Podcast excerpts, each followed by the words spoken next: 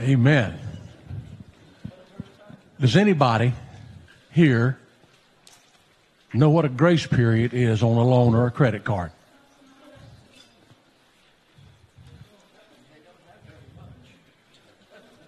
Yeah. Do you know what a grace period is? It's that part between when the loan is due, like on the 10th. But you don't have to pay it until the 15th when finance charge comes in. So you got that grace period. So if you think about it, you got five days there or three days. It depends on who has the loan or who has a credit card. There may be no grace period. If the water company says you better pay by the 15th, I, I think you better pay by the 15th or you're going to be thirsty. But now let me ask you this. If you know what a grace period is, have you ever needed one? I remember when I was young, man, I needed some grace periods. Have you ever used a grace period? You know, it's one thing to know about it. It's one thing to need it. It's another thing to use it. And so as you think about grace periods, that's what I'm going to be talking about today. Don't I have a grace period on that loan? And it's in John 8, 2 through 11. It's a great story that uh, demonstrates a grace period. And I'm going to tell you something about this grace period a little ahead of time. This grace period that I'm going to be talking about is forever. Yeah, those are the kind I like. Listen to John 8, just the first couple of verses out of the King James. Jesus went into the Mount of Olives, and early in the morning he came again into the temple. And all the people came into him, and he sat down and he taught them. And as was his practice, he would sit down in the temple and he will begin to teach. And the scribes and the Pharisees were there, members of the Sanhedrin were there, members of the community were there. People would come in and listen to Jesus teach. And he just sat down and was teaching to them. And it says here in John 8 3, and the scribes and the Pharisees brought unto him a woman taken in adultery, and they had set her in their midst. You know, it's one thing to do something wrong and know about it. It's another thing to do something wrong and everybody know about it. See, those bite a little bit harder. They do for me. It's one thing to say, man, I really messed that up. But it's another thing for it to be brought to my attention and it to be brought before other people. And here's what the scribes and the Pharisees, so the lawyers and those of the law, the Pharisees, the righteous, set apart ones that never did anything wrong, they brought this woman, not the man. They brought the woman and set her in the midst. I want you to get this picture for a minute because women were not seen in a good light in the Bible times. You think about what's changed. Some things have, some things haven't. When you look at what's happening in the Middle East with women, they can't socially mingle. They are not allowed to go to school. The list goes on and on and on. And so this woman was right in the middle, caught in adultery. And in verse 4, they, the Pharisees and the scribes, said unto Jesus, they said unto him, Master, this woman was taken in adultery in the very act. So, you know where you've got to be to catch somebody in adultery. You've got to be really close in. You've got to have eyes on. And they caught this woman in the very act. And Moses in the law commanded us, in verse 5, that such should be stoned. But what sayest thou?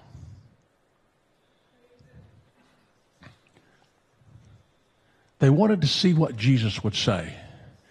And I'll tell you what he said echoes through the ages. And it is still going. That, that he said that day that applied to this woman has traveled through the years and traveled through the years, thousands of years. And the word that he said to her and the way that he treated her applies to us today. It's ours. She should be stoned. But what do you say? It looks to me like a payment on that debt of adultery is due today for this woman. You know what it feels like when you get called out? The shame, the guilt, the fear, being brought before all these leaders, and to be accused, but not falsely accused, rightly accused. There was a debt that was due that day for her and the man. But right now, we're just dealing with her. You see, it was her debt that they were bringing before Jesus. Here's what the law says, just in case you want to know.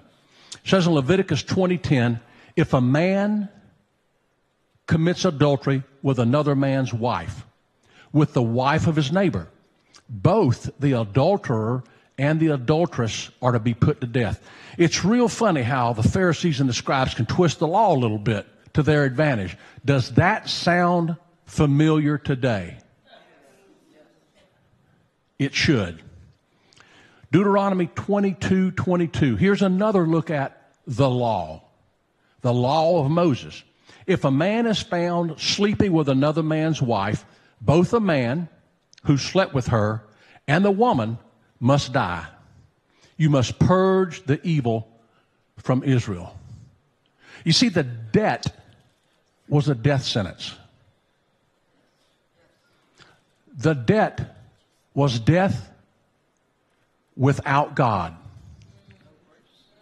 Let me just ask you have you ever needed a grace period? Yeah. I have. And so, as you think about this woman, the law is clear, and they brought, brought her before everyone, and all her stuff, as we talked about one week, is out on the street where everybody can see it. Deuteronomy 17:6 says this about the stoning.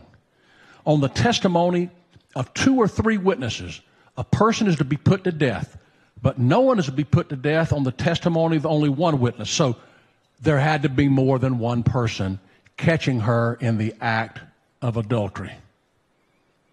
And it says the hands of the witnesses must be the first in putting that person to death, and then the hands of all the people. You must purge the evil from among you. So the law is clear. She was facing a death sentence, and it was a big debt for doing wrong. And they asked Jesus, What do you say? What do you say, Jesus? John 8 7 says, So when they continued asking him, he lifted himself up and said unto them, He that is without sin among you, let him cast the first stone. You see, what Jesus did right then was give her a grace period. She needed a grace period because very shortly the law says she was to be brought out by those who caught her, and they were to throw the first stone, and then the others throw the stone.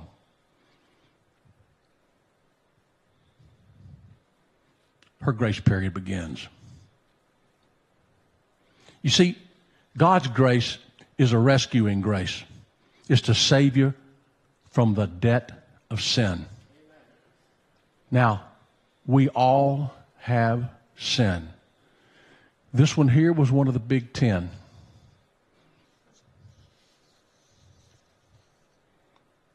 You see, you don't have to carry your sin any longer. John 8:10 said this. When Jesus had lifted himself up and he saw none but the woman, he said unto her, Woman, where are thine accusers? See, when Jesus said, He who is without sin cast the first stone, he knew their sin as well as he knew her sin. Woman, where are those who accused you? Has no man condemned you? And she said, Nobody. No man, Lord. And Jesus said to her, Neither do I condemn you. Go and sin no more. You see, the woman that was caught in adultery, she was wrong. Scripture does not deny it. It doesn't say that she wasn't wrong. But neither is forgiveness wrong. You see, God's grace period is forever.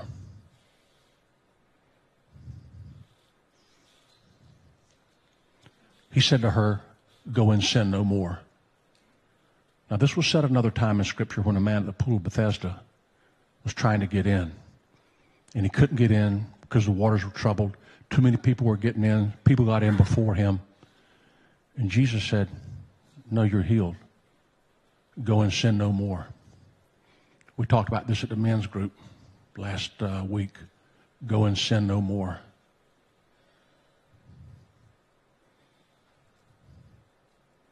He knew the sin that she had committed, and it was a personal sin. He told her, Don't live like this anymore.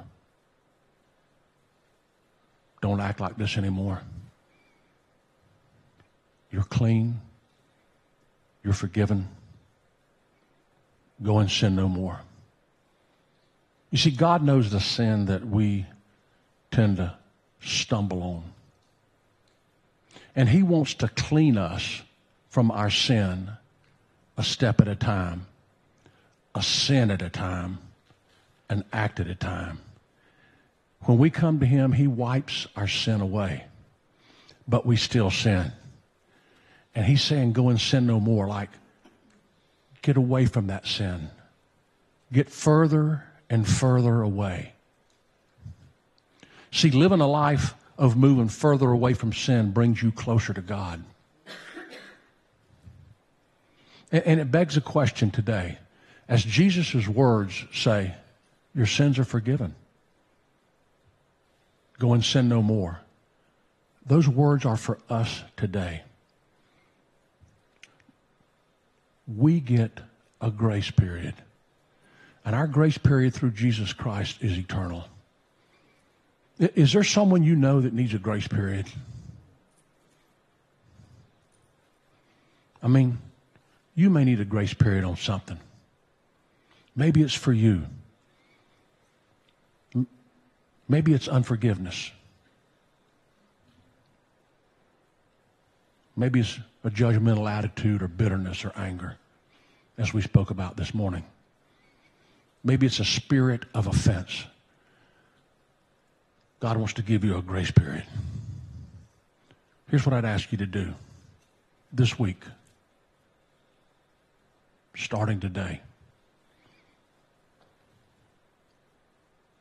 Think of go and sin no more, what it means to you. And if there's sin in your life that you need to, there's no doubt about it, and you know it, go to Jesus this week and say, okay, God, I don't want this sin anymore. If there's someone that has offended you this week, ask God I don't want to sin anymore with this. I don't want to pick up this. It's too heavy. Just identify one person or one action this week and square it up. Square it up with God first. Do you need a grace period? God's got a grace period for you. Dear Father, I thank you right now for your Son, Jesus Christ, who's given this woman a grace period. We don't have any record, O oh Lord, in Scripture after you dealt with this woman that she was judged again. for you judged and you forgave. So, Father, we thank you that through your Son, you judge and forgive. You judge our sins and put them on his back as he hung on the cross. As we're approaching Holy Week, as we're approaching Palm Sunday and Easter, Father, we know that your Son came for us to give us a grace period, that we would have his grace available to us right this very moment. And Father, I'd ask you for those that are here and those that are listening that need a grace period, that need some time to figure it out. Father, I'd ask you right now that your Holy Spirit would minister to them, that your Holy Spirit would come into them, oh Father, and that you would let them know that your grace is a saving grace, it's a healing grace, and it's an available grace. I thank you, Lord, in Jesus' name. Amen. Hallelujah. Be blessed this week. Amen. Hello, this is Pastor Louis. I hope you've enjoyed the message today, and I hope that it has encouraged you. If you need any further information about the message or our ministries, please contact us at the numbers on the screen. Our live worship is 10:30 each Sunday morning, and we can also be seen on YouTube and Facebook at thelivingcornerstone.org. Be blessed.